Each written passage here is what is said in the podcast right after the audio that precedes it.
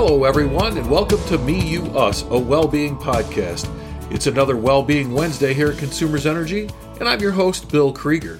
Today, my guest is Marty Smith, or better known as DJ Marty McFly to her friends. She is a unit control operator, a local union vice president, and an inclusion champion here at Consumers Energy. That's a lot of hats to wear. So, Marty, if you'd introduce yourself, we'll get the conversation started. Yeah, I'm Marty Smith, and I've actually been with the company for 20 years. Started out as a meter reader. I did that for a couple of years. Then transferred over to uh, the Campbell plant, where I was in maintenance for a year and then operations the rest of my time. And now I, I got chosen to be uh, an inclusion champion. So let's talk a little bit about working in the plant. Is this something you always wanted to do? Do you have a background in you know mechanics? You have an engineering degree? How did you end up being a unit control operator?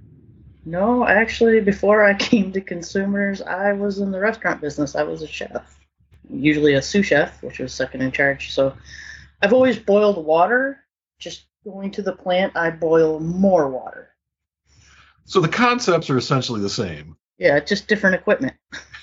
I'm assuming you don't have to bring knives to this job. No, no, they they prefer I don't. Well, well, that's good. I, I, you know, I like that because I was trying to make that connection between chef and uh, unit control operator. So it just has to do with boiling a larger amount of water. So thank you for that clarification. No problem. So you did mention being an inclusion champion, and for the audience, what what what does an inclusion champion do? What's your job? We're trying to get to the people closest to the work and just trying to explain what the DE&I strategy is and hopefully educating some people on what DE&I is and you know trying to make I guess essentially make people more comfortable with the DE&I and having those difficult discussions. So I know before I uh, sat in on some of the work that, that, your team does, and now we do a lot of stuff together, especially around new employee orientation you know, I think one of the things that I thought of when I heard diversity, I always think of black and white, and that's not necessarily the case. So, you could you talk to me a little bit about what that means?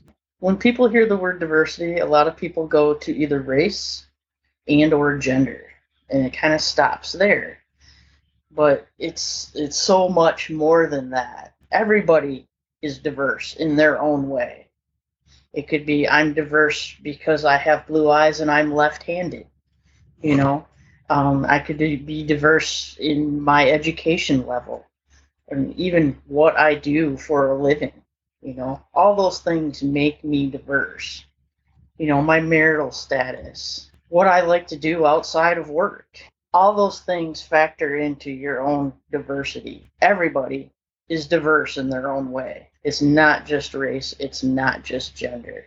Well, and when we talk about diversity and bringing diversity to decision making or bringing diversity to teams, uh, I think if I'm hearing you right, it's all of those things that make decision making different, right? Even if my the diversity that I bring to the table is I'm blue eyed and left handed, like you alluded to, that changes how I see and do things, which mm-hmm. may change how that decision gets made in that committee or, or on that team. So I can see where having true diversity on a team and within the company can really help us be a better company. I mean, are there benefits to having, you know, real diversity? Oh yeah. See, you and I were looking at the same problem. You know, we're looking at the same exact problem, but we're coming at it from completely different perspectives. So I think some people call it like thinking outside of the box, you know. But to have those different viewpoints I think just helps you get a better answer to your problem. So diversity is almost like not even having a box to be outside of. Right. You know, you have a you have a diverse background if you think about it because you were a chef and then uh, you were a meter reader and then you came into the plants and did some other things there, eventually ending up as a unit control operator. What drew you to inclusion champion? Because I can see where uh, chef and working in the plants is very different but somewhat the same. And it seems like maybe being an inclusion champion is really different from working in the plant. So, what drew you to that particular job? DE and I, I think I kind of live it every day. I've always wanted things to be fair for people. Um, being female, you sometimes have some hurdles. Being gay, I have some hurdles with that. But I guess I want people to understand that different isn't bad, that different is okay, you know? And the inclusion part is is important because the more you feel you belong, the more you're going to speak up for things, the more you're going to enjoy coming to work. You know, and I know what it feels like to not feel like you belong sometimes. Well, and that's interesting to me because uh, you know I look back on my 27 years here now. Wow, I've been here a little while. I never felt excluded, but if I look back, I can think of times where I know that other people were excluded for many of the reasons that you just mentioned. And I have to imagine that uh, things have changed because of the because of your efforts, but I think we may have a, a long way to go because I, I think I envision a, a, time where we talk about people as our friends, but not people as our black friends or our gay friends, or or we have that added name that we put to somebody that describes them. They're just our friends because we appreciate their company or like being around them. You know how so how was it for you as a, a, a, gay woman to grow up? And what was that like for you as a as a kid and then you know uh, coming in, into work and, and all of that? I'd, I'd love to hear about it. As a kid you know i always knew i was different but i didn't necessarily have a word for it until i was like 17 18 and then i realized oh I'm gay. So then that was a realization, and then people telling you, well, you know, you don't want people to know that because you can get fired for that. And so I kind of started living in the proverbial closet. But then I had an incident happen where I got chased by some people that, you know, wanted to do me some severe bodily harm. And that incident actually made me angry. And so at that point, I was kind of like, well, you know what? I don't care if people know, and if you want to try and fire me for it, go ahead. Because I think I can stand on my work ethic alone anyway. So, out of this incident, so I want to talk about this for just a second because, you know, I've had people want to do me bodily harm, but it had nothing to do with the fact that I'm a straight white male. I'll just tell you that right now. It sounds to me like this incident that you're talking about had to do with the fact that you're a gay woman, and that's why they wanted to harm you. And I, I understand getting mad. I, I, really do. But it sounds to me like you turned that into something else. I mean, you could have just turned into an angry lesbian and been mad at everyone. Oh. But in, instead, what I heard you say was that you actually use that as a platform to tell people, to let people know who you are. Yeah, it was like, okay, yes, this is who I am. And you can either accept it or not. You know, that's totally up to you. You know, I prefer if you don't like me, you don't like me because of my personality, because you actually got to know me and not just because you heard I was gay. I guess I, I'm one to challenge rules sometimes. And that's a good thing because uh, without that challenge, we don't get the change maybe sometimes that we are are looking for uh, in the world around us at work and wherever. So when you finally kind of took your stand and said, "This is who I am," what was your experience like? I mean, did you have friends that supported you? Did you have friends that didn't support you? A lot of people kind of supported me in their own way. It was I didn't come out to my parents right away. Um, I did kind of hide it from them for a little bit until I kind of, in a way, adopted myself another family because I figured once my parents found out, I would be disowned. Once I kind of had that family, then I kind of, I say kind of told them because uh, my parents have been divorced since I was real little, so I had to kind of come out twice. And so the first time was to my dad, and it, it was kind of he kept pestering me where I was going, where I was going, and finally I just was. If you really want to know where I'm going, I'm going to a gay bar. I'm gay, and he's like, okay, like great, I gotta go. so you sort of just kind of came like this wasn't a planned event. It sounds no. like came out to him and then said deal with it and then and then left did you get back together at some point though and have a conversation and work this yeah. out like the next night we sat down and talked and it, for a few nights after that when I would come home from work because I was living at his house at the time. Uh, I would come home from work and he'd be, "Come on, let's talk." I'm like, oh, "Okay." And he, you know, he asked me questions like, "Was it something your mother did?" No. Was it something I did? No. I was born this way. This is how I came out. But once I did kind of, you know, come out to him, then I realized I'd have to come out to my mom too. So I did that a couple days later. that was an interesting experience because I don't know if you remember the show Northern Exposure.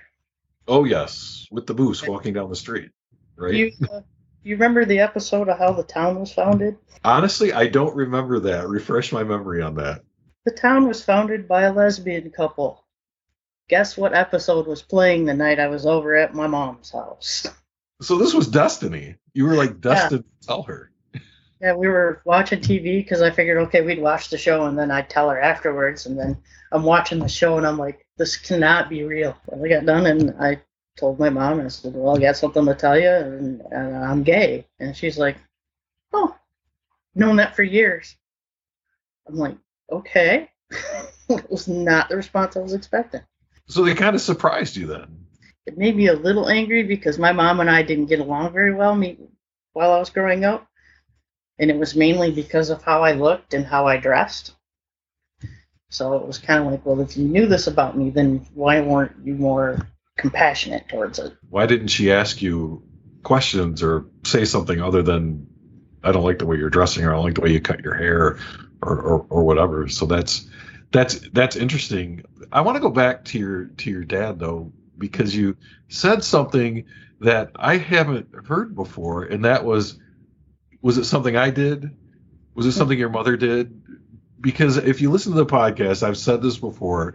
If I came home at 18 or 14 or whatever age and said, Hey, mom, dad, you know, I'm a cisgendered straight white male, they would have been like, Okay, let's have dinner. You know, like, let's watch TV or whatever. There wouldn't even be questions or anything. Not once would they have ever said to me, Was it something I did?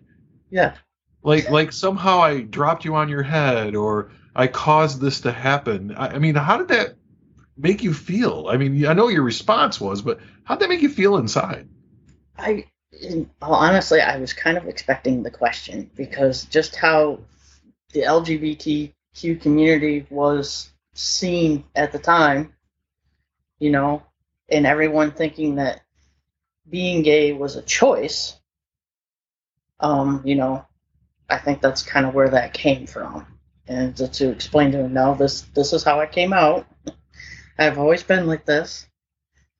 So, you know, the only choice I had to make was whether or not I wanted to live in that proverbial closet. You said something uh, very important there as well is uh, this whole question of choice, right? Because I remember using terms like lifestyle, like oh, you know, my friend Marty, she chooses to live the gay lifestyle. And, uh, you know, time and time again, I'm reminded that, you know, being gay isn't like putting on a pair of shoes or like picking out a new skirt or picking out a pair of pants. It's, it's something that you're born with, just like everything else. Like, I didn't wake up one day and say, oh, I'm going to be white today. No, that's how right. I was, right? Yeah. And so, do you see that attitude changing over the years? I do. I've seen, you know, change just even in our EOE statement, you know, it never used to have sexual orientation in it. And then it did a few years after I started working with the company. I was like, oh, cool, we're making progress here. You know, and then a few years back, before gay marriage was legal throughout the United States, Consumers Energy did come out with a policy saying that if you are legally married, because gay couples could get married like in Canada in certain places. If if you were legally married and had a marriage certificate, that Consumers Energy was going to view you as a married individual and extend you all those benefits. And I thought that was really cool because you didn't see that.